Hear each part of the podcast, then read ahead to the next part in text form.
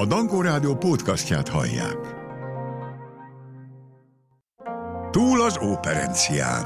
A Dankó Rádió operett műsora vendégekkel, érdekes történetekkel és klasszikus operettslágerekkel. Túl az operencián. Cikora Lászlóval. Önök a Dankó Rádiót, a Magyar Zene Rádióját hallgatják. Túl az Operencián című műsorunk vendége nem régiben Szemerezita operaénekesnő volt. A beszélgetés legérdekesebb és legszebb pillanatait most újra meghallgathatják itt a Dankó Rádióban. Kellemes rádióhallgatást kívánok! Túl az operencián. Eheti vendégünk Szemerezita, a Magyar Állami Operaház gyönyörű dívája. Köszönjük szépen, hogy elfogadtad a meghívásunkat. Szeretettel és tisztelettel köszöntelek itt a Dankó Rádió stúdiójában.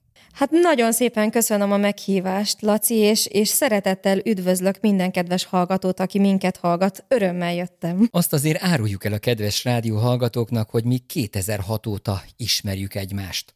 Miért volt neked fontos ez az időszak? Az egy nagyon meghatározó időszak volt számomra talán ilyen szár, szárgybontogatásnak a, az ideje volt, és Balasagyarmaton volt egy, egy szuper muzsikus tábor, ami a mai napig azt hiszem fogadja nyaranta a lelkes, tehetséges zenészeket, és ezen a nyáron, ami 2006-ban volt, te jó Isten, igen, szóval 2006-ban, ott az aulában, a, a, a zenetábornak az aulájában néztünk egymásra, és valahogy össze is, össze is kerültünk hirtelen, elkezdtünk beszélgetni, és igazából ez volt a barátságunk kezdete, ami azóta is tart, és ott a zenei élmények, a tanárok, az, hogy ki, kezdett kinyílni a világ számomra elég későn, mert elég későn érő voltam mindig is, mondjuk ez most sem változott, de az a helyzet, hogy, hogy nagyon meghatározó volt, én nem tudok más kifejezést használni rá, és, és olyan, olyan boldogság és öröm visszagondolni arra az időszakra.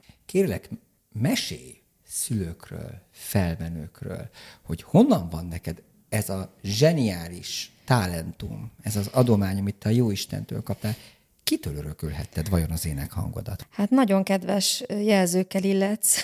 Laci, köszönöm szépen.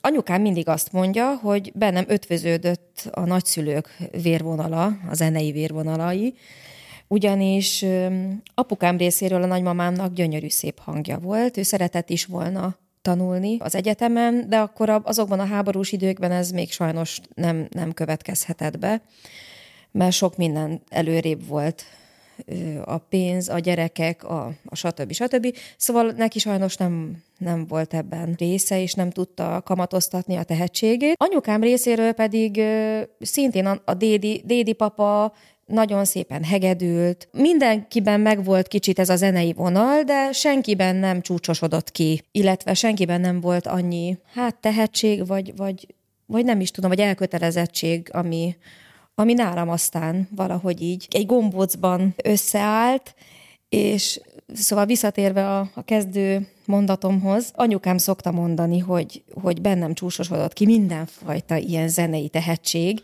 illetve színészi vonal, nagymamám nagyszerűen írt verseket, igazi egyéniség volt. Tehát anyukám azt, azt mondja, és hát én szeretnék neki hinni, hogy, hogy ez valóban így van, és és én azzal foglalkozhatok, amit a legjobban szeretek, és, azt, és törekszem arra, hogy a legjobb lehessek benne, és természetesen ezért nagyon sok mindent megteszek ö, arra gondolván, hogy, hogy a belefektetett energia, munka, ö, a folyamatos hangképzés és tanulás. Szóval ami én úgy érzem, hogy a, hogy a tisztességes úton való felkészülése és gondozása a tehetségnek, amit, amit kaphattam. Ö, a, mindent megteszek, ami lehetőséget ad erre. Drága Zita, hol töltötted a gyermekkorodat? Illetve a korábbi kérdésemre még nem adtál választ, tehát, hogy mesélj szülőkről és testvéredről, Ágikáról. Egy nagyon cuki, aranyos fugom van. Hát a kisfugom is már ugye 32 éves, ugye mert ő sem olyan kicsi, de hát nekem mindig ő marad a, a kisfugom. Ő a családban szőre, hogyha jól tudom? Igen, ő, ő egy tényleg fantasztikus gyógymasször, és olyan betegek gyógyulnak az ő keze alatt, akik azt hiszik, hogy többet nem tudnak kiegyenesedni sem. Persze ő biztos erre valami gyönyörű szakmai kifejezést alkalmazna, de a diagnózis nevét sajnos nem tudom.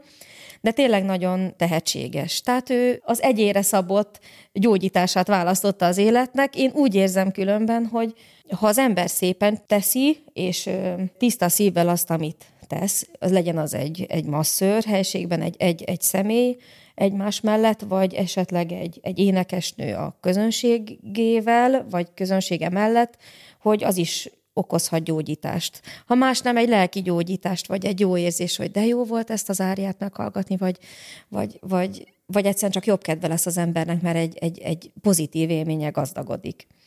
Szóval visszatérve, bocsánat, anyukámékra, az a helyzet, hogy nekem egy rendkívül vagány családom van.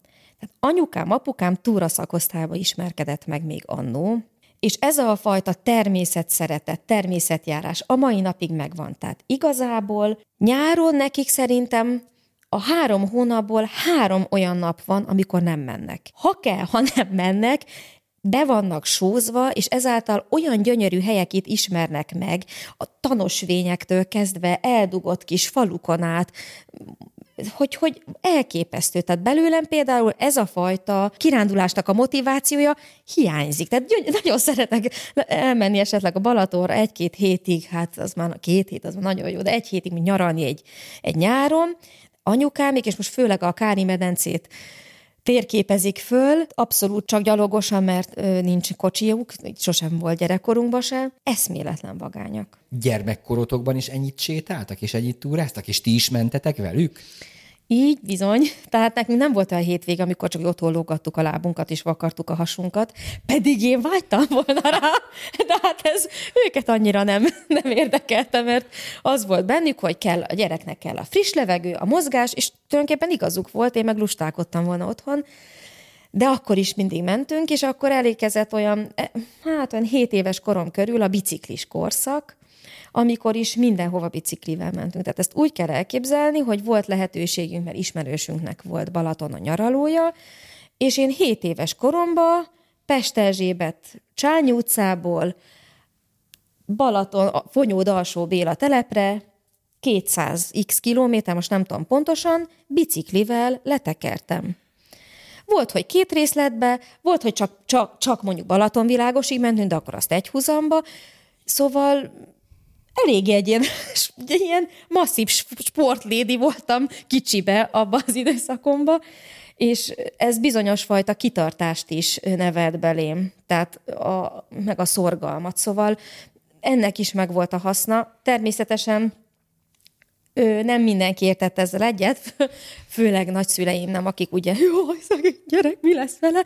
Hát igen, akkor azért még kevesebb autó volt, meg nem volt ekkora forgalom, de nem volt veszélytelen. De kis őrangyalkány figyáztak ránk, és, és szuper élmények voltak. Tehát az összesre úgy emlékszem vissza, hogy hú, de jó volt, és amikor hajnalba elindultunk, hajnali négykor, és ú, de jó, amikor az érdi emelkedőn fölmentünk biciklivel, szóval ezt egy kalannak éltük meg a hugommal együtt. Milyen testvér voltál te kisgyermekkorodban? Hát az a helyzet, hogy én mindennél jobban vágytam egy kis tesóra. Én annyira szerettem volna, hogy, hogy legyen velem ott valaki olyan kicsi. Hát nyilván biztos, hogy minden gyerek erre vágyik, vagy a legtöbb gyerek, de én nagyon kifejezetten vágytam rá, és mikor megszületett a hugom, én akkor éreztem azt, hogy, hogy, hogy úgy igazán most már boldog vagyok. Pedig pici voltam, de mégis akkor éreztem, hogy, hogy úgy teljes vagyok. Én nagyon sokat óvtam, a kellett volna, nem volt mitől óvni, de mindig bennem volt ez a féltő szeretet irányába. Sokszor felnőtt koromban is kicsit úgy, úgy viszonyultam hozzá talán, mint hogyha anyuka kettő lennék, vagy én lennék a második anyukája. Közöttünk van egy ilyen nagyon szoros, meleg szeretet, és ebben belefoglaltatik az is, hogy ha valamivel mondjuk nem értek egyet, most már felnőttként is megkérdezi a véleményemet, akkor én elmondom a véleményemet őszintén, ahogy van, mert én úgy vagyok vele, hogy ezzel, tehát ez, ebből lehet fejlődni, vagy, vagy hogy, az, hogy ha ugyanazt mondom neki, azzal, azzal nem vagyunk, nem, nincs előrébb. És én segíteni szeretnék neki, és sokszor nem esik jól, fordítva biztos nekem sem esne jól, illetve nem esik jól, hanem azt hallom, amit, amit szeretnék. Viszont közöttünk megvan valahogy ez az őszinte kommunikáció, és én bízom benne, hogy ez segít neki. Amikor pár éves gyerek voltál, hogy kell elképzelni a kis szemerezitált gyerekként? Tehát, hogy énekelgetett, otthon, színházat játszott, a szomszédokat szórakoztatta, vagy pedig a sarokban eljátszadozott a kis testvérével csendben. Úgy kell elképzelni, hogy mindig a társaság középpontjába szerettem volna lenni, és két évesen már tisztán beszéltem, pörgettem az R betűt is a többiek. Mindig énekeltem, mindig beszéltem, színészkedtem. Szóval minden hol megpróbáltam megtalálni azt a lehetőséget, amiben bohóckodni lehetett. És hát persze jókat szórakoztak rajtam a, a szüleim, meg hát a nagyszüleim is szerették, amikor produkáltam magam. És az az érdekes, hogy a hugom, hugomnak nagyon tetszett ez mindig. Tehát közöttünk sose volt olyan probléma, hogy féltéken lett volna, vagy irigy, mert ő tudta, hogy én ilyen vagyok, és hagyott. És ő nem is vágyott arra, hogy ő szerepelje, mert teljesen másfajta ember, teljesen másfajta személyiség, Viszont az a helyzet, hogy a hugom kapott egy nagyon súlyos betegséget, amikor kicsi volt. Ő lájmkóros lett egy kullancs csípés következtében, és talán azért is volt bennem mindig ez a féltés és óvás, mert ő nagyon-nagyon nem volt jól. Akkor volt ő három éves. Ugye én akkor voltam hét, hét és fél éves, öm, amiből ő kigyógyult maradéktalanul, és most már teljesen egészséges, de abban az időszakban ez, ez nem volt ilyen egyértelmű, hogy ilyen pozitív lesz a végkimenet. Szóval a gyerekkoromat az is meghatározta, hogy rá vigyázni kell, hogy nehogy baja legyen, hogy meggyógyuljon. Tehát van egy olyan korszakom, amiből az van meg csak, hogy, hogy szegény Ágikám, mert Áginak hívják a tesómat. Aztán, amikor suliba kerültem, sajnos öm, nem nagyon találtam a helyem semmelyik iskolában. Szóval mindenhonnan kilógtam, és azt szerettem volna mindig, hogy én tartozzak valahova, és, és hogy, hogy be tudjak illeszkedni. Volt-e olyan pedagógus az általános iskolás időszakodban, aki észrevette a te tehetségedet, és támogatott, és vezette a te utadat? Az a helyzet, hogy anyukámék ugye ezt elég korán felfedezték, tényleg pár éves voltam, és már Zenóviba jártam, és tudták azt, hogy nekem egy zenei irányultságú iskolára van szüksége, mert ott fogom magam a legjobban érezni, illetve megélhetem a zenei éhségem kiegyenlítéssel szolgáló zenei táplálékot, amire nekem szükségem van, és éheztem rá. Ezért a Magyar Rádió gyerekkórusába jártam, 7 éves koromtól, oda jártam öt évig. Aztán pedig hatodikos koromtól pedig a Kodály Zoltán Magyar Kórusiskolába jártam. Sapszol Feri bácsi vezette csodálatos iskolába, ami a mai napig ugye töretlenül működik, és, és tényleg az egy csoda hely. Innen ered neked a te fantasztikus szolmizációs készséged és tudásod?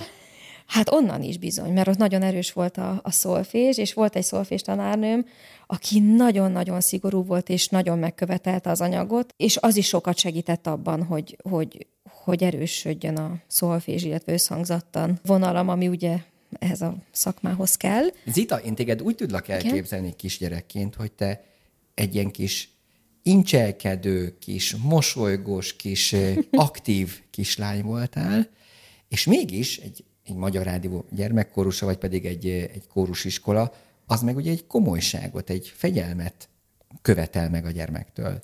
És jól érezted ennek ellenére ott magadat, mind a két helyszínen? Ö, egyik helyen sem éreztem jól magam.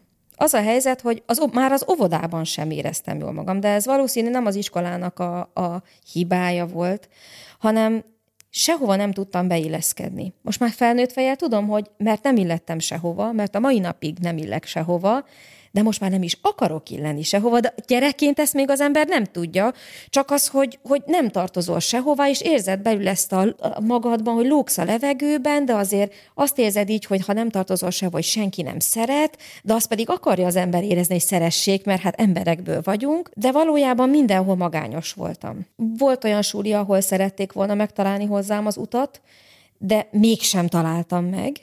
Volt olyan iskola, ahol egyenesen ellene mentek, hogy én bármilyen szinten is jól érezzem magam, és a konzi volt az, a Bartók ö, konzi volt az, amikor az a hely, ahol azt éreztem, hogy végre mindenki tehetséges valamiben, különböző szinteken, de ott mindenki jó valamiben, és nem cél az, hogy, hogy kiközösítsék az embert, hogy, hogy, hogy belekössenek, hanem mindenki csinálta a dolgát, mindenki nagyon sokat gyakorolt a saját hangszerén, vagy ugye a hangszalagján, és ott már végre azt éreztem, hogy béké hagynak, és hogy kicsit úgy, hogy hátradőlhetek a székbe, hogy már nincs ez a kötelező megfelelés, hogy tartozzak valahová, hanem én is elkezdtem csinálni a dolgomat. Ez volt 16 éves koromban. Felvételt nyertél a Bartók Béla Zeneművészeti Szakközépiskolába Fekete Máriához. Hogyha a tanárnő nevét említem, milyen érzések és élmények jutnak az eszedbe? Azt, hogy nagyon szeretem.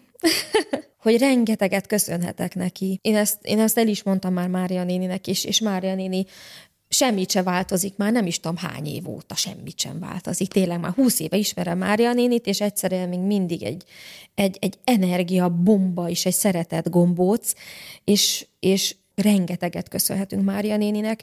Az Például a... Celleg Mária, bizony, Balga Gabi. Bizony, bizony. Meg még sorolhatnánk itt a népsor. Igen, Szegedi Csabi is hozzájár. Szóval rengeteg olyan énekes, aki, aki a nagyvilágban is ö, már igazi nagy névvel bír, és, és nagyon tehetséges, kedves kollégáim, és mind azt a fajta zenei alapot, amit Márianitől kaphattunk, rengeteg évig abból kamatoztunk, kamatoztattuk a tanulmányainkat. Tehát utána, amikor a konziból minket fölvettek az egyetemre, az zeneművészeti egyetemre, sok, sok éven át visszatudtunk azokhoz, azokhoz a dalokhoz nyúlni, az, ahhoz a fajta zenei repertoárhoz, amit Mária nénitől kaphattunk. Ha bármikinek bármi problémája volt a suliban napközben, bementünk Mária, én legalábbis így voltam, bementünk Mária nénihez, és ott minden probléma elszállt. Ott azt érezted, hogy semmi nem fontos, csak az éneklés, a dalok, hogy, csináljuk ezt úgy, ahogy mi szeretnénk, ahogy jól esik,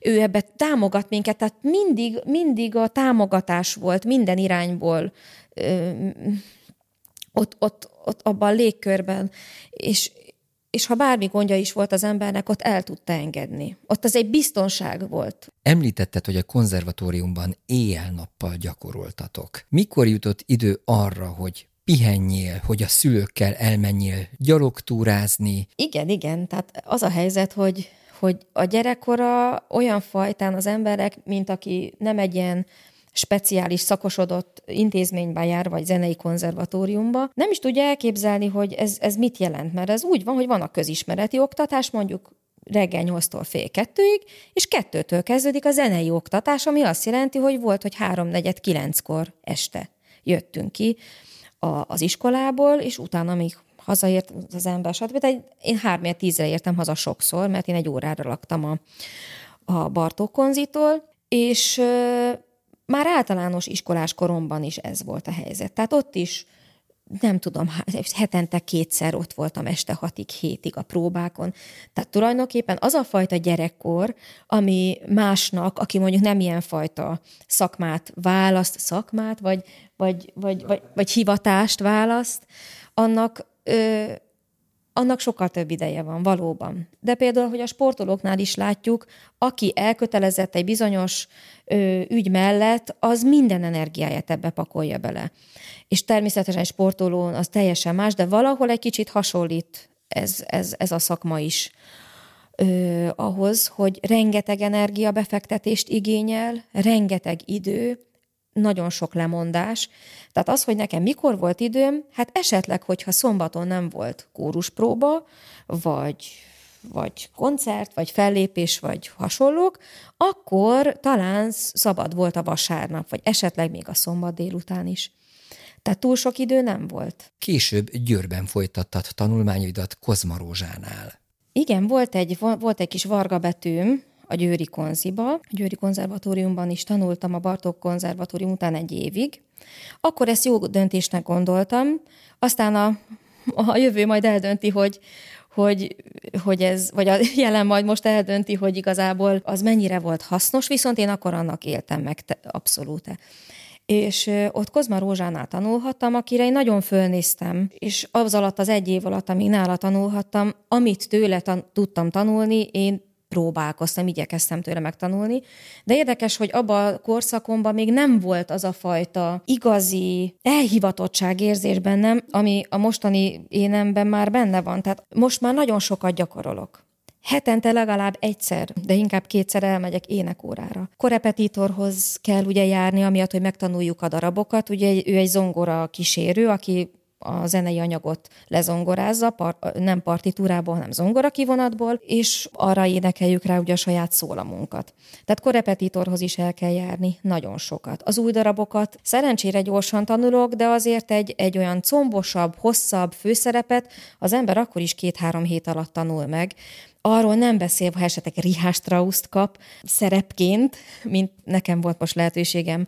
A zeneirodalom legnehezebb koloratúr szoprán főszerepe a Cerbinetta, és ezt azért mondom ilyen büszké, mert tényleg büszke vagyok, hogy egyáltalán el tudtam énekelni, és remélem, hogy jó minőséggel és magasabb színvonalon is legalábbis próbáltam úgy reprezentálni. Tehát arra, arra fú, azt, Ez melyik opera főszerepe? Ez a az Ariadné Naxos szigetén című operának a, az egyik főszerepe, az egyik női főszerep, az egyik, tehát a főszereplő Ariadné, és a másik főszereplő, a nő, másik női főszereplő pedig a Cerbinetta. Az egy bravúr koloratúr szoprán szerep, és valóban büszke vagyok rá, mert azt nagyon sok ideig tanultam meg, és eszméletlen nehéz. Amikor egy koloratúr szopránt, egy koloratúr szoprán tanít, egy faktárs, az előnyt jelente, vagy pedig teljesen mindegy? Igen, ez érdekes, mert például volt szerencsém tanulni Kertes Ingridnél, akit a mai napig nagyon-nagyon szeretek,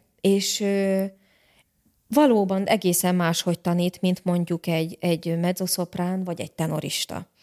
Viszont most már meggyőződésem az, hogy akinek van füle, igazán van füle a tanításhoz, tehát nem csak tehát hangszínhallásban is kiemelkedő és pedagógiai érzéke is van, ha az ember egy ilyen tanárnál tanul, akkor teljesen mindegy, hogy az milyen hangfajú. Tehát a jelenlegi tanárom, és, és szerintem ez így marad, amíg élek, Kovácsházi István. Nagyszerű tenorista, és, és emberileg is egyszerűen csodálatos. Komolyan mondom. Tehát remélem majd ő is meghallgatja ezt a riportot, és majd akkor ott nagyon meg fog neki örülni, hogy ilyen szépeket mondok róla, őszintén így gondolom. És annyira fantasztikus tanár, hogy, hogy ilyen, ilyen, ilyen tanárom még sosem volt. Nagyon sok jó tanárom volt, és mindegyik őknek rendkívül sokat köszönhetek, és hálás vagyok nekik, hogy hozzátettek a szakmai életemhez, de úgy, érez, úgy érzem, hogy Istvánban találtam meg az igazit. Azt a fajta igazit, aki, aki az embernek élete végig mestere lehet. Ott tartottunk, hogy konzervatóriumot ugye elvégezted, meg, meg lett a konzis végzettség.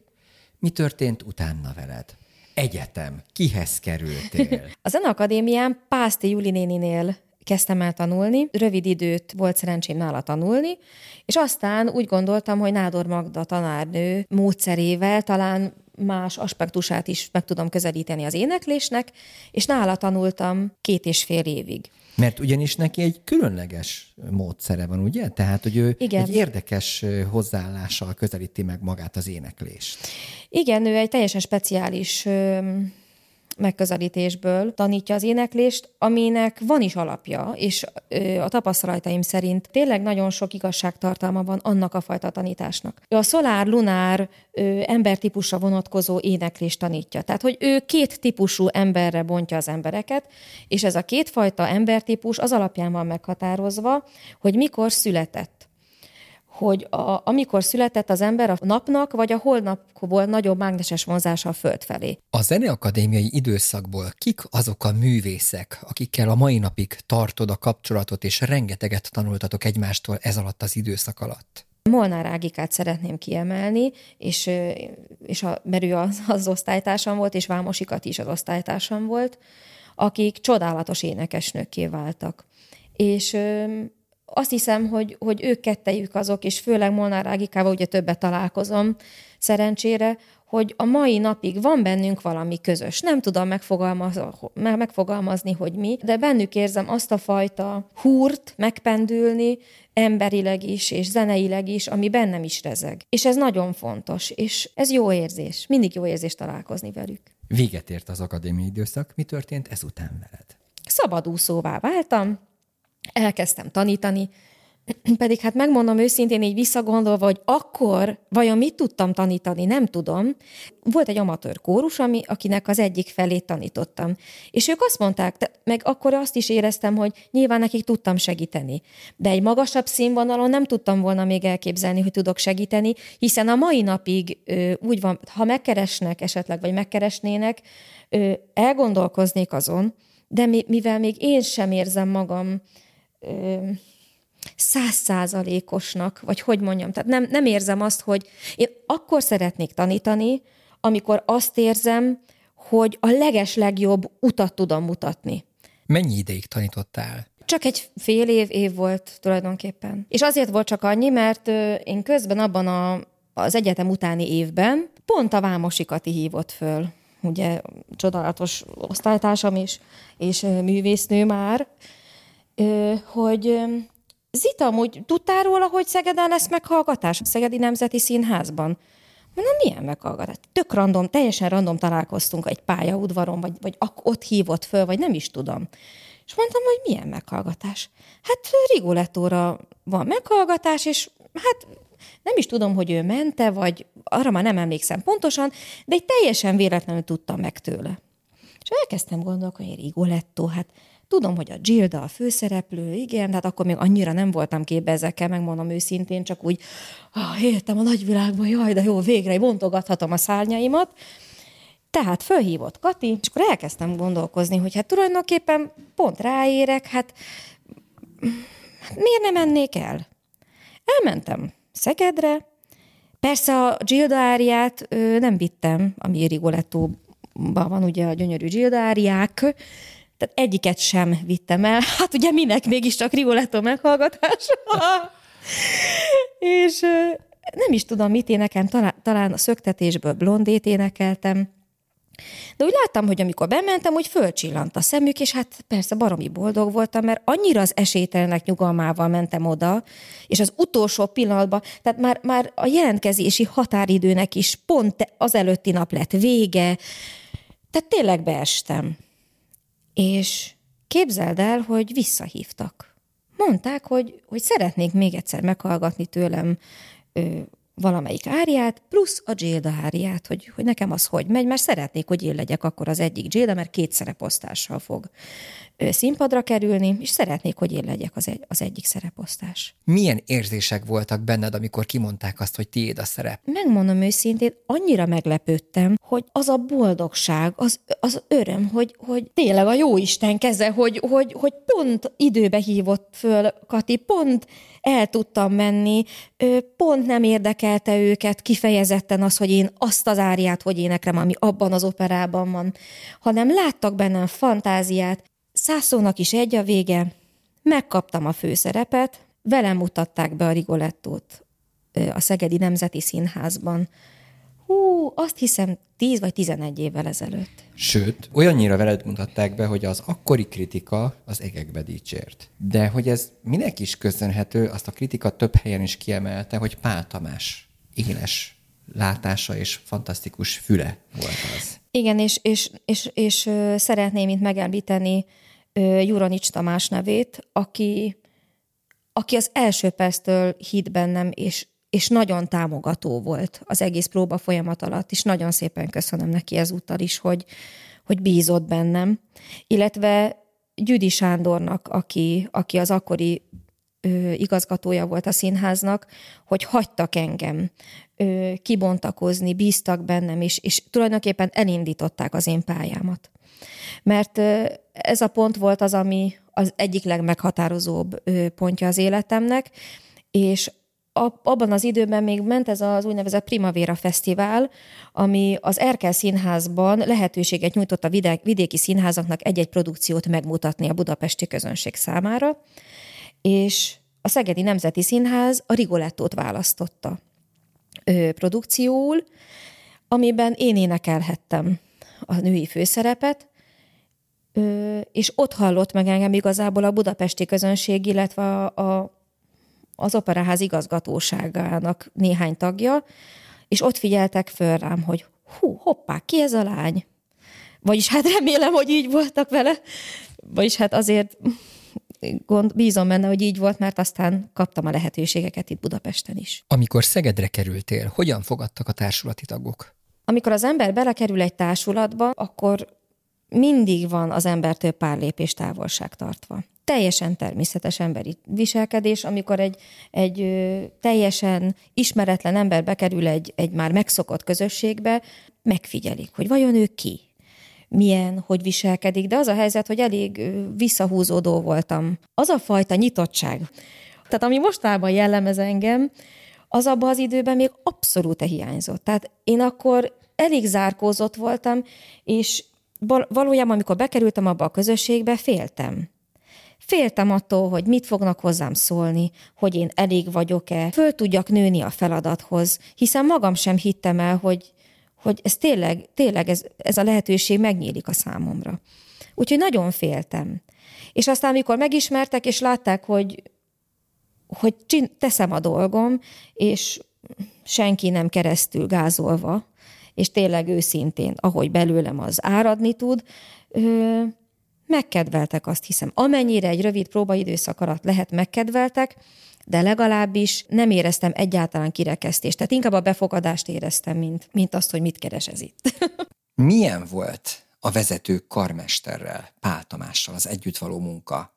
Szigorú volt? Következetes volt? Szigorú volt, de teljes joggal. Ő is érezte rajtam ugye a gyakorlatlanságot, illetve az, hogy Ugye nekem a Gilda volt a debutáló főszerepem. Ez egy nagyon nagy feladat volt, és ő ennek megfelelően segített engem is, amit tudott zeneileg is dolgozott velem, és természetesen ez is nagyban közrejátszott abban, hogy, hogy ilyen jól tudott sikerülni akkor az a produkció. Ki volt az a partner a színpadon, aki a debütöd, de végig kísérte, mint Mantovai herceg? Az egyik őjük László Boldizsár volt, a másik pedig Balcó Péter. Teljesen más karakter mind a kettő. Mind a kettőben próbáltam feloldódni, és hát talán sikerült is. De azt hiszem, Gildának nem feladata feloldódni. Úgyhogy valójában az a fajta félsz, ami bennem volt, ez azt hiszem annak a szerepnek segített. Amikor Szegeden játszottál, akkor te kaptál a közönségtől egy elismerést. Ez ha, mi volt? Igen megkaphattam a Dömötör ami ott egy, egy, egy hatalmas elismerés, és igazából a legmagasabb elismerés, amit énekesnő kaphat. Ez mit is jelent? Ez egy közönségdíj, és valójában az, az díjazza, akit a közönség a legjobban szeretett abban az évadban. Van legjobb operaénekes, illetve legjobb operaénekes nődíj, és nagyon-nagyon sokfajta díj van még. Természetesen a, a színész kollégák között is van a, vannak díjak, de abba a kategóriába, amiben én tartozhattam, mint legjobb operaénekesnő, valóban, valóban engem jutalmaztak meg. Megtörtént ez a Gilda szerep debütálása Szegeden. Megkívántak téged, mint énekesnőt itt Budapesten. Mi történt ezután? Képzeld el, hogy az történt, hogy ezután a Rigoletto produkció után, amit hallotta az Erkel Színházban a budapesti közönség, kaptam egy levelet, hogy lesz meghallgatás az operaházban. Természetesen ugrottam azonnal, és éltem a lehetőséggel, és elmentem erre az előéneklésre. Csak az jött közbe, hogy hát majdnem 40 fokos lázzal mentem el erre a meghallgatásra. Torok, gége, garat és egyéb gyulladásokkal is. Tehát ami az operaénekes számára ö, árthat, és az, az, az, az, tehát én olyan állapotban mentem el, hogy ott minden ember volt gyulladva tetőtől taplik, plusz majdnem 40 fokos láz. Hát természetesen az ember nem írja ki a homlokára, hogy nagyon rosszul vagyok. Egy meghallgatáson, hanem bemegy az ember, csillogó szemmel, én próbáltam törölgetni a könnyeimet, mert olyan rosszul voltam, hogy alig láttam. Bementem, és már pontosan nem emlékszem, hogy melyik áriát kérték tőlem, de énekeltem, úgy, ahogy tudtam. És akkor is a sorsra bíztam magam, és úgy voltam vele, hogy ha ez elég a következő fordulóra, elég, ha nem elég, nem tudok mit csinálni, mert örülök, hogy be tudtam menni. És képzeljétek el, elég volt. Elég volt, és meg behívtak a második fordulóra, mert ugye kétkörös egy ilyen meghallgatás, és több áriát is énekeltem akkor az Operaház nagy színpadán, ahol akkor voltam először, eleve az ember, amikor oda a színpadra megy, hát betoik. Hát most legyünk őszinték, hatalmas a színpad, az ember amúgy is pici, én legalábbis úgy érzem magam, de még kisebbre mentem össze. A meghatottság, a, a megtiszteltetés, hogy egyáltalán én ezen a színpadon valaha állhatok, meg úgy, szóval azt nem is tudom leírni. Mi történt ott? Fájó torokkal és majdnem 40 fokos lázzal. Úgy voltam vele, mert ez a vagányság, ami bennem van, ez azért persze, hát a színpadon mindig is hajtott, meg hát amikor az ember oda, én legalábbis, mikor oda kerülök a színpadra, ami kimegyek és bemutatkoztam például a, a meghallgatáson addig remektem, mint a nyárfalevél, és elkezdtem énekelni, és a második sor után elengedtem mindent, és, és az volt bennem, hogy én most, én most itt áradok, és énekelek, és, és imádok énekelni, és, és, és remélem, hogy, hogy ez, ez, ez, ezt, ezt érzi mindenki, aki most hallgat engem, és már, már boldog ember vagyok, hogy itt lehetek. Zita, áruljuk el a kedves rádióhallgatóknak, hogy hogyan működik egy ilyen meghallgatás. Tehát, hogy te kimész a színpadra, kiállsz a színpadra, kik ülnek a zsűribe? Hol ül a zsűri? Ki kísér? Egy zenekar vagy zongora kísérletet? Meséld el magát az élményt. Onnan, hogy akkor szólítottak, hogy akkor Szemerez Ita következik. Mi történt ezután? Ez úgy történik, hogy a hangos bemondóba hallja az ember a nevét, és bemegy a takarásba. Az azt jelenti, hogy már csak egy vagy két ember énekel előtte a színpadon, és addig a takarásba várakozni kell az zongora kísérővel együtt, akivel legtöbb esetben az ember akkor találkozik először, egy, egy, mondjuk egy órával a meghallgatása előtt, gyorsan összegyakoroljátok, és kész. Emlékszel Ennyi rá, idő van. ki volt? Hú, azt hiszem a Katona Anikó, Na akivel jó. a mai napig, hát, szóval a Katona Anikó egy olyan mester, tényleg, egy olyan most már korepetitorként működő, csodálatos ember, aki, aki a mai napig az összes feladatomra való felkészítésemet végigkíséri és támogat. Egy csodálatos ember, anyuka, nagymama, többszörös nagymama. Őre majd térjünk vissza későbbiekben, tehát Katona Anikóval készültetek a kulisszába. Igen, majd ö, mondta nekem az akkori ügyelő, hogy szemerez itt, akkor fáradjon be a színpadra. Hát akkor az ember, hát én nem is tudom, olyan gyomoridege van az embernek, hogy egyszerűen alig bírtam elindulni, éreztem, hogy annyira remeg a lábam, hogy hát mondom, míg kiérek a színpadra, már háromszor orra esek, és akkor nagy nehezen talán kitalálok a színpad közepére, de se, te, saj, de, sajnos, Istenem, tehát szerencsére nem történt ilyen probléma. Megálltam ott, és akkor üres az egész operaház, maximum 10-15 ember ül ott, a vezetőség összes tagja, főzeneigazgató, zeneigazgató, művészeti vezető, művészeti főtitkár, művészeti igazgató, zeneigazgató, tehát az összes ember, akin az embernek múlhat a sorsa egy színházba, ott ül, és arra vár, hogy én hogy teljesítek, illetve a meghallgatott hogy teljesít. Plusz még bejár egy-egy művésznő, vagy művészúr, aki éppen arra jár, és két próba között beül. Tehát ugye ez csak az embernek a, a jó érzését fokozza, ugye, hogy milyen arcokat látott. És az a helyzet, hogy az igazgatóság közül én senkit nem ismertem. Tehát nekem, azon kívül, hogy az újságban láttam mondjuk egyikőjük, másikőjüknek a pofiát, én nem tudtam, hogy őt ki. Ugyanis úgy mentem oda, hogy valójában senkit nem ismertem, ráadásul még ismerősöm sem volt a házban, aki, akin keresztül esetleg olyan, olyan körökben mozogtam volna, hogy legalább látásból ismerem őket, szóval abszolút senkit nem. Nem ismertem, maximum Marszol az újságból. Te rácsodálkoztál az óriási nagy térre, veled szembe a zsűri, mi történt?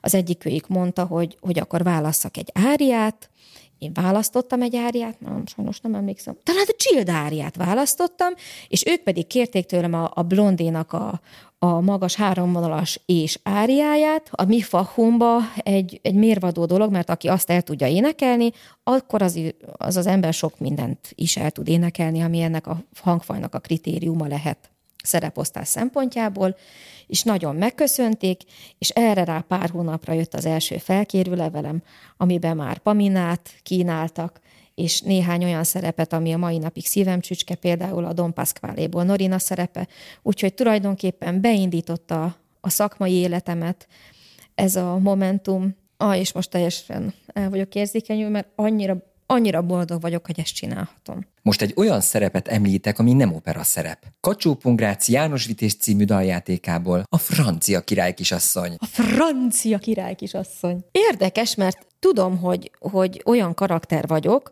akire ez a szerep teljesen passzolhat, illetve elképzelhető, viszont a lelkületem az teljesen egy, egy iluska karakterű valami. Valahogy a kettőnek a keveréke vagyok, azt hiszem az életben, róla mindenki azt hiszi, hogy jaj, mindig jó kedvű vagyok, meg mosolygok, meg ha, ha, ha, de jó, de belül belül én egy, egy, egy drámai alak vagyok. Olyan fajta érzelmi amplitúdókat élek meg az életben, tehát a pozitív, negatív végpontokat összevetve, hogy, hogy az, az nem, nem egyenesen következik, hogy én akkor én egy francia király kisasszony vagyok, aki egy felszínes, illetve helyesbitek, kezdetben felszínes, élet, az élete nem törődő hölgyemény. Most erre jutott eszembe tényleg az, hogy, hogy az ember milyen belül, és amilyen szerepet meg kell formálnia, ha tőle az távol áll, akkor az, az hogy is hogy is kezdi el, hogy nyúl hozzá. Hogy nyúlsz hozzá?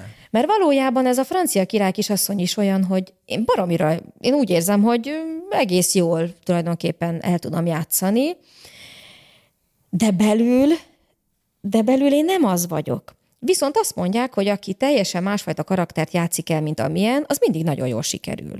És tulajdonképpen a visszajelzések is ezt mutatják, és szeretem is játszani. Mert jó olyan embert megformálni, amilyen én nem vagyok, de látom másokon, hogy milyen lehetnék, vagy milyen lehetne ez a karakter, azért a sok emberi tapasztalat is, meg meg ahogy korosodom, azért sok, egyre több mindent megél az ember, és ezáltal talán egyre érettebben tud egy ilyen felszínesebbnek mondható karaktert is eljátszani, de tulajdonképpen azt kell mondom, mondjam, hogy ezt is élveztem. De azért egyszer majd egy iruskát is szeretnék. Ezt most nem azért mondom, hanem azért, mert, mert annak a fajta lelkülete az, ami hozzám közel áll, vagy amilyen legbelül vagyok, csak mondjuk nem azt mutatom, mert akkor az ember sebezhető, és azért említettem az előbb lévő páncélt, vagy, vagy viselkedésformát, amit az ember fölvesz az évek alatt, hogy ne tudják bántani. Miben más egy koloratúr szoprán? Én egyszerűen csak arra gondolok, hogy, hogy mást adott a jóisten. Szóval, hogy aki, aki egy, egy drámai vagy lírai szoprán, annak nem olyan magas a hangja, mint egy, egy egy koloratúr szoprának, de ez sem mindig így van. Tehát van olyan szoprán, aki, aki, aki egy lírai szoprán koloratúr készséggel. Például én is ilyen vagyok. Én nem vagyok egy kifejezett koloratúr szoprán, de abban a fakban énekel természetesen meg szeretem is, meg próbálom is jól, jól csinálni, de egy, egy sima szopránhoz képest csak a hangmagasságbeli különbség az, ami, ami más. Milyen érzés, illetve milyen állapot az, amikor egy három vonalas magasságú hangot énekelsz ki, mint például amikor az éjkirálynő egyik áriáját énekled. Vágysz arra a magasságra, vágysz arra a hangtartásra? Az él királynőjét két rendezésben volt szerencsém énekelni, és a második rendezés után, és nem a rendezés miatt, de akkor ott megfogadtam, hogy ez soha többet. Ennek az oka az, hogy ez egy annyira speciális hangképzést igényel, amit én nem szeretnék. És a karaktert sem szeretem, megformálni sem és benne lenni sem, és a hangomat is féltem. Azt tudja a legjobban megformálni és elénekelni, aki a, arra állítja be a hangszalagját, hogy akkor az egész életében szinte csak azt, nem csak azt, de főként azt a szerepet énekli. Lehetséges, hogy, hogy nincs igazam, mert olyan csodálatos énekesnők vannak a világban, akik abszolút komplexen tudják alkalmazni. Én még biztos nem tartok ott, ezért gondolom ezt, de, de nem biztos, hogy, hogy ez is így van. Szóval én a mesteremimtől is azt tanultam, hogy az egy nagyon speciális hangképzést igényel, én is így érzem, mert már énekeltem nem egy ízben, de ha arra vagy kíváncsi, hogy mit éreztem közbe, azt, hogy az egy teljesítmény. Azt éreztem, hogy teljesítmény azoknak a hangoknak a kiéneklése, és nem azt éreztem mögötte, hogy, hogy ez egy lelki folyamatnak a kicsúcsosodása, amiben én a hangommal elő tudom vezetni azokat az érzelmi hullámokat, amiket én szeretnék. Amikor én téged beszélni hallak, akkor folyamatosan az anyukád jut az eszembe, ugyanis nagyon hasonlít a ti beszédhangotok. Ha ezt a szót hallod, hogy édesanyám, milyen érzések és élmények jutnak az eszedbe? Én nagyon szeretem az anyukámat. Kiskorom óta vannak emlékeim, hogy mennyire féltettem őt, és hogy, és hogy mennyire szeretném, hogy sokáig éljen.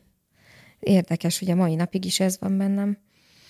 Ö, hát van, ami nem változik, és hát nyilván az anyukám iránt érzett szeretetem se fog sosem megváltozni. Köszönöm neki azt, hogy, hogy amennyire a lehetőségei megengedték, figyel rám a mai napig, és, és támogat, úgyhogy neki sem volt könnyű a gyerekkora, de ettől függetlenül mindent megpróbál megtenni, hogy, hogy támogasson minket a hugommal. Azt el szeretném árulni a kedves rádióhallgatóknak, hogy nálatok otthon rengetegféle állat van, ugye? Hát ez nem nálunk, ez anyukámék, anyukáméknál tényleg így van. Bár a hugomnál is, most már egy egészen kis állatfarm kezd kialakulni. Hát anyukáméknak ö, van öt madaruk. Na most itt nem mennék bele abba, hogy melyik madár milyen típusú. Apukám ilyen madármániás, és ö, mentett madaraink vannak, vagy madaraik vannak apukáméknak, tehát mentett madarakról van szó, és ö, hát nagyon szeretik őket, imádják, ugye van ö, fülén egy ilyen icipici kis kis, tényleg ilyen vityilószerűségnek mondható pic, icipici nyári házikó, ahol nagyon sok időt töltenek a szüleim, és oda is szépen le vannak víva madarak, mindig ott vannak velük, már van olyan madár, ami tíz évig élhet, de tizen, már 15 éves, és annyira jól érzi magát, hogy egyszerűen ott, ott viháncol a mai napig. Úgyhogy, ja, is van egy cicájuk is. Tehát olyan vadász a macsek, hogy, hogy döbbenet. Tehát a mezőn egyszer fogott egy akkora patkányt, hogy ez rendes, ez húsos volt, szóval egy igazi vadász az a macsek. Tehát állatok közt élni jó. Hát a hugomék is nagyon szeretik. Ugye hugom is most már férjhez ment, úgyhogy asszonyka lett belőle, nagyon nagy boldogságunkra. Ott is van két cica, egy kutyus, de az a helyzet, hogy nálunk, mi Dunavalsányban lakunk különben a férjemmel, akivel már hatodik éve vagyunk, tényleg kifejezetten boldog kapcsolatban is és hát nekem ő életem párja, úgyhogy ezt már sok helyen elmondtam, és ez változatlan, és ez így is fog maradni. És mi Dunavalsányban élünk, egy kertes házban, de nekünk nincs állatunk. Tehát én mondtam a Gerinek, férjem Biri Gergely, nagyon szép ez a kertesház, ne roncsuk el azzal, hogy tényleg nem állatellenes vagyok, de én, én, én nem vagyok egy, egy kifejezett állatrajongó. Tehát én nagyon szeretem a hugimnak a kutyusát, a cicákat megsimogatom, de valahogy úgy érzem, hogy arra olyan sok energia kell, és olyan felelősség az is, hogy, hogy az nem férne bele az életünkbe. Úgyhogy, úgyhogy mondtam otthon, hogy a kislányomnak mondjuk lehet egy törpehölcsög, és, és ennyi.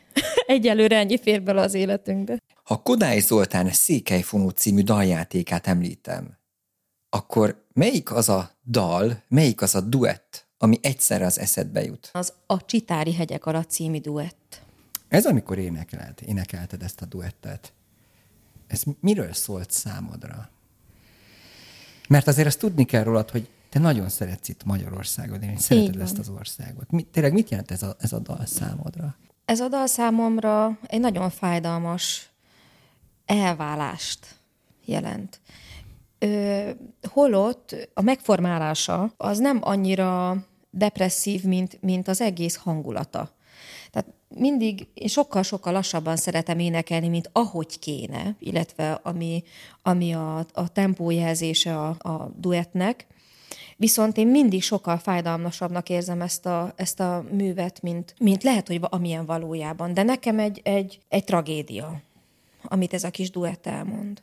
Hiába a végén ott van a, az összefonódás és az össze, összekapcsolódás, mégis valahogy, valahogy nagyon egy keserű és, és ö, szomorú történet. Amikor például egy olyan állapotban vagy, hogy, mert ugye ez a szakma ez nem csak arról szól, hogy a csillogás és a villogás, hanem folyamatosan fel kell tudni állni mélypontokból. Bármifajta magánéleti problémával néztem esetleg szembe. Olyan érdekes, hogy mivel ezzel foglalkozunk, az énekléssel foglalkozunk, ez mindig úgy ott van, ja, persze, én énekelek, énekesnő vagyok, és, és ez annyira természetessé válik, hogy az ember sokszor ö, elfelejt érte nyúlni segítségért. És a mai napig vannak olyan helyzetek, hogy például két hónapig ö, nem énekelek, azért, mert persze, mert azelőtt négy szerepet énekeltem egy időben, aztán majd egy hónap múlva megint négyet vagy ötöt fogok, de mondjuk van egy ilyen pihenő idő, egy két hónapos pihenő idő, amikor az ember, vagy én legalábbis, aki, aki rengeteget töltődök abból, hogy színpadon lehetek, egészen mélyre tudok kerülni. Tehát szinte egy ilyen depresszív állapotba, és nem jut ám az eszembe, hogy, hogy Hát Zituska, hát ülj egy kicsit az zongorához, vedd elő a kedvenc áriádat, és már is jobban leszel. És amikor elkezdek tanulni mondjuk egy új darabot, és ott ki van téve mondjuk a, a mondjuk az állarcos bákotta, akkor előveszem belül az Oscar áriáját, meg de rég énekeltem, és már is sokkal jobban érzem magam. Tehát, hogy magából az éneklésből tudok töltődni ilyen formán is, hogyha esetleg nehéz időszakom van, vagy egy ilyen üresebb időszakom. Ez az üres időszak, ez lehet, hogy színpadon nem vagyok, de azért hál' Istennek azért igen sok koncert felkérésem van. Tehát a színpad, vagy, vagy a közönség, ö, hát szeretete is ez, és ö, együtt lélegzése azért mindig ott van az életemben, de természetesen abba érzi magát legjobban szerintem egy előadó művész, amikor heti szinten, vagy heti több alkalommal van lehetősége színpadon énekelni, illetve játszani. Nekem az is fontos a színpadi játék. Például az, az éneklés az, ami kihoz. Tehát maga az éneklés. Számodra az éneklés az egy terápia is? Igen. Hazudnék, ha azt mondanám, hogy, hogy jaj, én csak adni akarok, és, és, és jaj, de örülök, hogy csak úgy engem hallgatnak, és hogy abból a más, mást esetleg több lehet. Ez nem igaz. Ez, ez nem lenne igaz. Az az igaz ebből, hogy én nagyon szeretem az embereket, az emberek előtt énekelni. Van egy ilyen elképzelésem arról, hogy valóban adhat esetleg az ember a közönségnek, amit az, a, az interjú elő, elején is említettem olyan formán. De ebből mi, akik ott állunk a színpadon, ugyanúgy töltekezünk. Tehát ez egy oda-vissza folyó energia áramlás. És én ugyanolyan hálás vagyok, hogy én ott énekelhetek, mint bízom abba, hogy esetleg akinek tetszett a, az előadásom, neki is. Te ugye nem csak az opera színpadon érzed otthon magad, hanem az oratóriumok világában, illetve a koncerttermek világában is, ahol rendszerességgel lépsz fel dalciklusokkal, dalokkal. Általában ezekre a koncertekre téged Katona Anikó, a Magyar Állami Operaház korrepetitora készít fel. Kérlek, oszd meg velünk, hogy kicsoda Katona Anikó, Mit lehet róla tudni? Katona Anikó egy olyan érett kolléganőmnek mondhatom, hát ezt kimondani is jó érzés, egy, egy többszörös nagymamáról van szó, akiben a zene zsigerileg ott van. Ő már olyan ő, hosszú ideje él és mozog ebben a világban, hogy nagyon-nagyon sokuknál sokkal-sokkal többet tud a zenéről, az opera működéséről, és egyáltalán erről a világról. Hiszen az édesapja operaénekes volt, az édesanyja zseniális korrepetitor volt. Így van, tehát ő már gyerekkora óta ebben a millióben él. És ezáltal tényleg sejtszinten benne rezeg mindenfajta zenei hang és, és ö, szakmai tudás, és minden egyes alkalom, mikor hozzá megyek, azt tudom, hogy, hogy egy olyan alkalom, ami egy rendkívül értékes helyzet, amiből csak tanulni tudok, és, és ö, fogok is. Egy korepetitorral, amikor az énekes neki áll dolgozni, mi történik? Mi történik a szűz kottán lévő kottafejekkel? az jutott az eszembe, hogy hogy, hogy szegény Anikóca, rendkívül sok türelem kell hozzám. Azt lehet, hogy mindannyiunk hozzá, tudom, hogy hozzám igen, mert nagyon gyorsan akarok megtanulni bizonyos dolgokat, ami, és van, amikor egyszerűen ez nem lehet. Tehát olyan nehéz a, a zenei anyag, amit, amit nem lehet én se perc alatt megtanulni, és akkor, mikor nem megy, így gyorsan megtanulni valamit, akkor ott önostorozom magam, és felidegesítem magam, hogy miért nem megy már nekem, és ebben ő rendki, a rendkívül higgadt, tudatos hozzáállásával, ő ezt mindig szép kis kis mederbe tereli. Igazából már az is ösztönöz engem, amilyen, amilyen ő. Amikor elkezdek így ö, elégedetlenkedni, hogy miért nem megy már, tulajdonképpen el is szégyellem magam, mert hogy hogy ha, ha már hozzám van türelem, akkor én most itt mit pattogok? Hát úgy is meg fogom tanulni, és egyszerűen, hát megmondom őszintén, ciki is, hogy, hogy egy ilyen ember engem tanít, és akkor én itt most elégedetlenkedek. Hát szóval valahogy ez így nem így működik. Úgyhogy ilyenkor nagyon gyorsan átállítom magambe ezt a dolgot, nagyon szégyellem magam, gyerek egyet, és akkor tudunk nyugodtan dolgozni. Több mint tíz évvel ezelőtt egy fantasztikus koncertnek voltam a részese, amelynek te voltál a szoprán szólista, illetve Megyesi Zoltán volt a tenorista, és tényleg egy zseniális koncert volt. Majd oda mentem Megyesi Zoltánhoz, és az egekbe dicsértelek titeket, aztán később odajöttél hozzám, és hát nagyon-nagyon elégedetlen voltál önmagaddal szemben, pedig egy zseniális koncert volt. Van olyan helyzet, amikor azt tudod mondani, hogy elégedett vagy önmagaddal? Nem. Az a helyzet, hogy ezt egy pár hónappal ezelőtt fogalmaztam meg különben, hogy nem is akarok az lenni. És azért nem, mert engem ez a folyamatos elégedetlenség annyira a földön tart, hogy én nem tudok elszállni. Pedig megmondom őszintén, néha annyira jó lenne, csak hogy kicsit abba elolvadni, hogy jaj, de szépen sikerült ez az előadás is, hogy a közönség is, jaj, milyen aranyosak voltak, hogy a vastaps, meg olyan jó lenne ebbe úgy elolvadni. És egy, egy pár, pár óráig el is tudom hinni azt, hogy na ez most egész jól sikerült, de aztán újra jön az elégedetlenség, aminek igazából én baromira hálás vagyok, mert ez folyamatosan egy olyan motiváció saját magamban, és egy olyan cél, amit valójában néha elérek, de sose tudom elérni, mert mindig magasabban van. Csak épp, hogy megérinted? Néha így megérintem, meg néha még, még talán át is ugrom azt a magas lécet, de aztán eszembe jut, hogy ja, hát ezt lehetne még magasabbra tenni, és akkor már is el, tehát szerte foszlik az, a, az az elképzelésem, hogy sikerült. Az ember mindig tudja egy előadás után belül, hogy az sikerült-e vagy sem. Ez tényleg így van. Ezt nekem mestereim is mondták, hogy az ember mindig érzi, és ez té- tényleg így van. És hát amit én érzek belül, hogy hát ez nem sikerült, hát utána teljesen padlón vagyok, legalább egy jó pár napig, és ostorozom magam, hogy ez hogy, hogy sikerülhetett ilyen katasztrofálisan.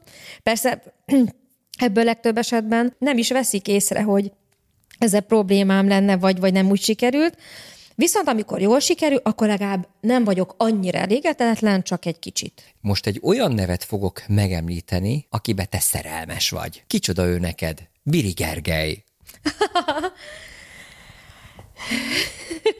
hát Geri a férjem, és a szerelmem.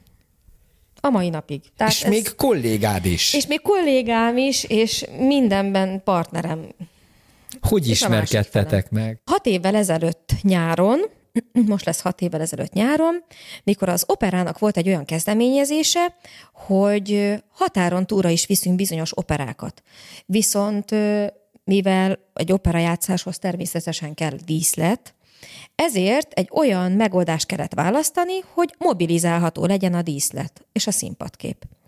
Ezért egy kamionra terveztek egy díszletet, amit Toronykői Attila rendezett meg. Ez a Szerelmi Bájital című Donizetti opera volt, amiben volt szerencsénk életünkben először egy színpadon állni.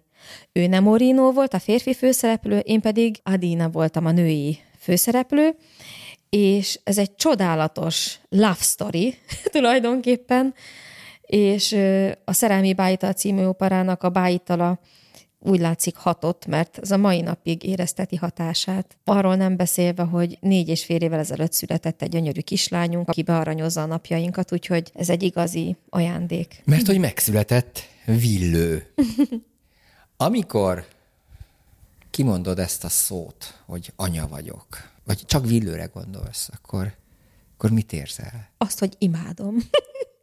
szóval anyának lenni, ö, hát ez annyira sok mindent takar és jelent, és annyira sok mindent érzek ezzel kapcsolatban. Anyának lenni egy, egy hatalmas felelősség, és egy folyamatos aggódás, egy folyamatos olyan fajta el nem múló, mindenek feletti szeretet, ami semmihez nem fogható. Egy feltétel nélküli szeretettel teli kapcsolat, ami amíg meg nem halok, működni fog és én csak abba bízom, hogy azért fogok sokáig élni, hogy, hogy ő minél később veszítsen el, mert az, az egy tragédia.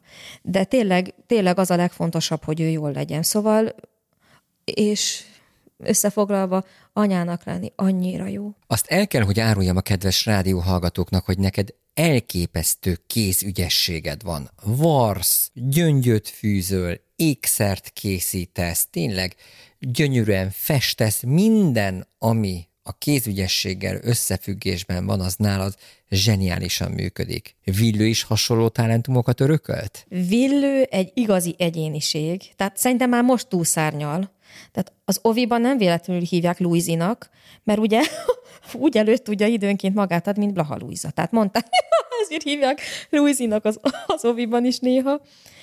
De egy, egy rendkívül szociális gyerek, nagyon szerethető, karakán, nem tökéletes, tehát én nem vagyok ebben, nem, nem ringatom bele magam abba, mert nincs olyan. Számomra természetesen az. Csodálatos óvónéniei vannak a gyereknek, és az ő visszajelzésükből is tudom, hogy, hogy amit én, mi látunk otthon, az, az az oviban sincs másképp. Szóval egy talpra esett, nagyon okos kislány, és amit kérdeztél, tehát nagyon jó kis kézügyessége van, mindent kreatívkodunk, mindenféle dolgokat.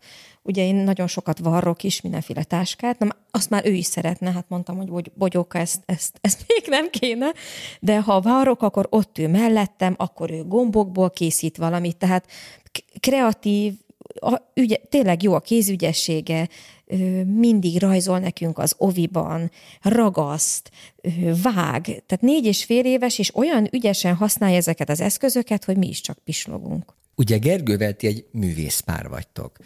Mennyire tudtok otthon kikapcsolni, és nem a szakmáról beszélgetni? Ki tudtok?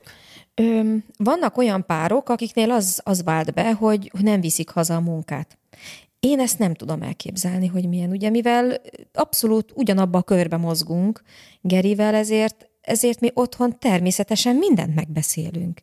Hát ezért működünk jól, mert minden, ezért is, mert mindent meg tudunk beszélni, és ezáltal támogatni is egymást, vagy éppen az a támogatás, hogy ezzel ne foglalkozz, mert nem, na. Kritikusai Tehát, vagytok egymásnak? Szerintem a Geri nagyon elfogult velem, Szerintem nem, de szerintem igen. Én is biztos, hogy elfogult vagyok vele, de én, ha úgy érzem, hogy a véleményem segíti őt, akkor elmondom őszintén. Nem is kritikusságnak mondanám, hanem igazából segíteni szeretném, hogy jobb legyen, hogy még jobb legyen, és, és ha ebben tudom támogatni ilyenfajta módon, akkor támogatni Tehát fogom. nem csak a magánéletben, hanem szakmában is társa vagy. Igen. Ami, Igyekszem. amikor otthon gyakorolsz, milyen reakciókat vált ki ez Vilőből?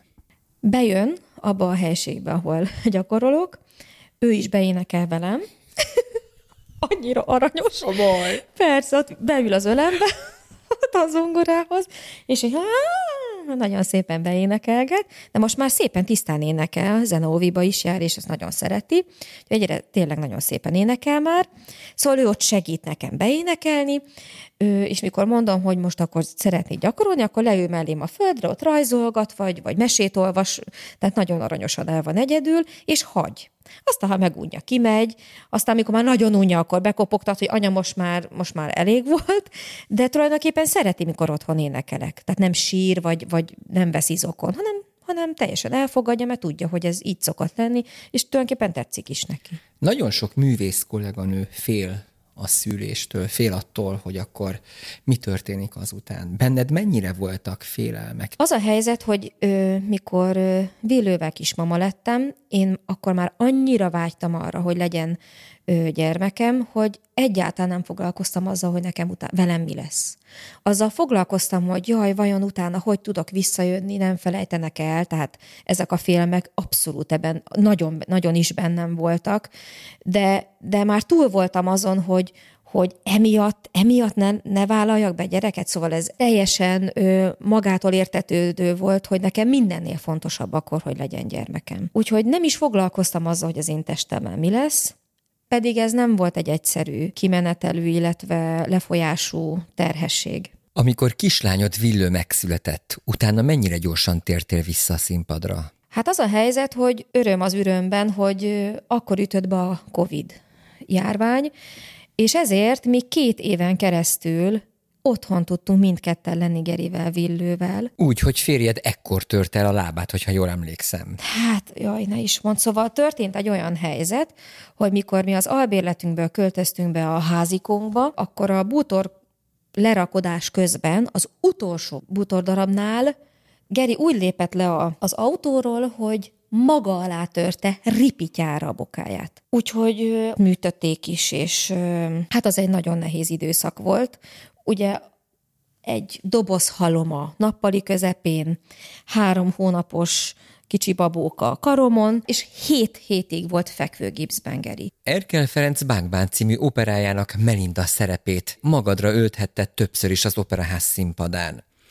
Ezt a nagyon speciális és nagyon nehéz szerepet mennyivel énekled anyukaként másként, mint Villő születése előtt? Hát remélem ez ki fog derülni, mert mióta Villőcske megszületett, azóta nem énekeltem még Melindát színpadon, viszont Villő előtt igen. És már akkor is az egy nagyon-nagyon érdekes élmény volt. Azt, azt megformálni a színpadon, amire annyira vágytam már évek óta, hogy én majd annyira szeretnék anyuka lenni, és hogy és hogy az milyen lehet. És ugye a, igazából a vágyat is, illetve azt a mesét játszottam el, ami az én fejemben ment, hogy vajon milyen lesz, amikor nekem gyerekem lesz. És a, a három kedvenc szerepeim között van ott Melinda, természetesen. Nagyon-nagyon szeretem. Eleve az, hogy magyarul kell és lehet benne énekelni, ez egy külön, külön erőt ad ahhoz a szerephez. Ha most kéne elénekelnem Melindát, nagyon távol kéne magam tartani a szereptől érzelmileg ahhoz, hogy ne az legyen, hogy a könnyeimbe fúlok, és nem a tiszába a végén, a mű végén, mert, mert ha beleélném magam abba, hogy én most belevetem magam a tiszába a gyerekemmel együtt, akkor szerintem önt meghalnék a színpadon.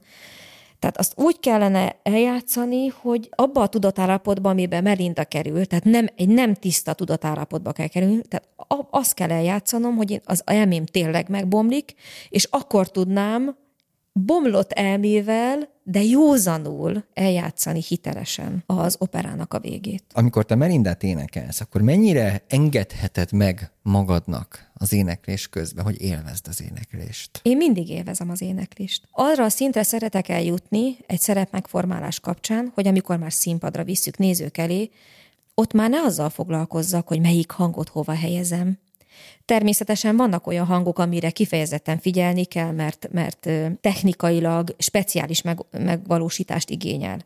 De ott én már átadom magam a szerepnek, és a zenének, és én, és én élvezem azt, hogy énekelhetek, és átadhatom, és, és eljátszhatom, és bele, beleképzelhetem, és beleformálhatom magam egy olyan zenei és szituációba, ami, vagy tehát egy olyan millióbe, egy olyan zenei, zenei körítésbe, amitől, amitől az a leghitelesebben megvalósulhat a nézők, és saját magam számára is. Tehát én mindig élvezem az éneklést, és imádok énekelni. Tényleg, annyira, annyira, annyira szeretek. Zita, ha ezt a címet, ezt a kitüntetést említem, hogy Melis György díj. Mit jelent ez számodra? Hát, ez nagyon nagy büszkeség számomra. Mikor kaptad, és kitől, és miért? Én ezt a tavalyi évben kaptam a Magyar Állami Operaháztól, és személy szerint Ókovács Szilveszter adta a kezembe, és nagyon szépen köszönöm azóta is ezt a díjat, és nem tudom, hogy én akkor olyan zavarban voltam a díjátadon, hogy nem is tudom, hogy mondtam-e valamit neki, Úgyhogy ezúton szeretném megköszönni, így több mint egy év táblatából, hogyha, hogyha ott nem tudtam volna elég érzékeltetni, hogy nekem ez milyen sokat jelentett. És az is, hogy tíz éve folyamatosan hisznek bennem, és szeretnek, azt hiszem. Hát ha már itt vagyok tíz éve, gondolom, hogy így lehet. Úgyhogy nagyon-nagyon hálás vagyok azért a díjért, mert ö, egy Meris György díjat kapni, de számomra egy rang. Hát Meris György hazánk szinte a legnagyobb, vagy a, a legnagyobb kaliberű énekese volt, és nagyon híres volt a gyönyörű szép magyar beszédéről. Hiszen illetve, Kazinci díjas volt. Igen, és akármelyik felvételét meghallgatjuk, az utolsó szóig minden szavát értjük. Az első versenyemen, amikor még kicsi voltam, tehát konzis, a konz, e, az volt az első verseny, és a második ez a simándi. Azon már kiskoromban kaptam kitüntetést szép magyar beszédért. Amit anyukám azóta is emleget, hogy hát ez neki mennyire tetszik, hogy, hogy azt ott díjazták, és milyen érdekes, hogy most felnőtt koromban ö, kapok azért egy díjat, hogy szép kiejtésem van éneklés közben. És ez, hát ez nagyon, nagyon jól esett nekem, mert ezt előtte már sokan mondták nekem, hogy olyan jó, hogy nálad mindig, mindig érteni a szöveget. Bízom benne, hogy így van, és ez a díj valahol egy, egy, egy visszaigazolás volt, hogy, hogy ez valóban így van, és nagyon-nagyon-nagyon jól esett. Ha az időkerekét 2034-re tudnánk forgatni, mikor tudná magáról elmondani Szemerezita, 2034-ben, hogy most jelenleg 14 éves már a kislányom, boldog anyuka vagyok ezért, boldog feleség vagyok ezért, és boldog operaénekes vagyok ezért, mert ezt éneklem jelenleg. 2034-ben remélem, hogy már két gyermekem lesz. Szeretném, ha minden így maradna, mint most, és ilyen boldogan élhetnénk otthon is, és az operában is olyan szerepeket kapnék, mint mint eddig is a nekem való szerepeket, és talán persze szeretném azt is, hogy bővülne a repertoárom, egy-két szereppel, mondjuk nagyon szívesen énekelnék Violettát, Lúcsiát, de azt hiszem, hogy, hogy a vezetőség figyel annyira, és, és az én úgy érzem, hogy a tehetséggondozásomban részt vesz, hogy figyel arra, hogy, hogy milyen irányban megy a hangom, hogy fejlődök. Úgyhogy én nagyon-nagyon bízom a, a boldog jövőben, és egy-egy távoli álmomat elmondhatom esetleg, hogy majd egyszer, nem tudom mikor, de annyira szeretném, hogyha lenne egy icipici házikó a Balatonnál, hogy ez, ez egy olyan vágyam, gyerekkori vágyam, hogy hogyha már az is meg lesz, hát nem is kívánhatnék mást. Drága Zita, nagyon szépen köszönjük, hogy egész héten a vendégünk voltál. Rengeteg érdekes és tanulságos történettel ajándékoztál meg minket. Hm és tényleg kívánom neked a legjobbakat. Nagyon szépen köszönöm, hogy, hogy meghallgattál, és hogy, és hogy hallgatnak minket, és nagyon, nagyon jó érzés volt itt lenni, és köszönöm szépen a beszélgetést. Önök a Dankó Rádiót, a Magyar Zene Rádióját hallgatják. Az elmúlt percekben Szemerezita, a Magyar Állami Operaház gyönyörű opera énekesnője volt a vendégünk. Hallgassák a Dankó Rádió túl az Óperencián című műsorát minden nap 18 órától. Várja önöket a társszerkesztő D. Szabó Ágota, a zenei szerkesztő Szabó Tamás és a szerkesztő műsorvezető Cikora László. A Dankó Rádió podcastját hallották. Minden műsorunkat újra meghallgathatják a mediaclick.hu per Dankó oldalon.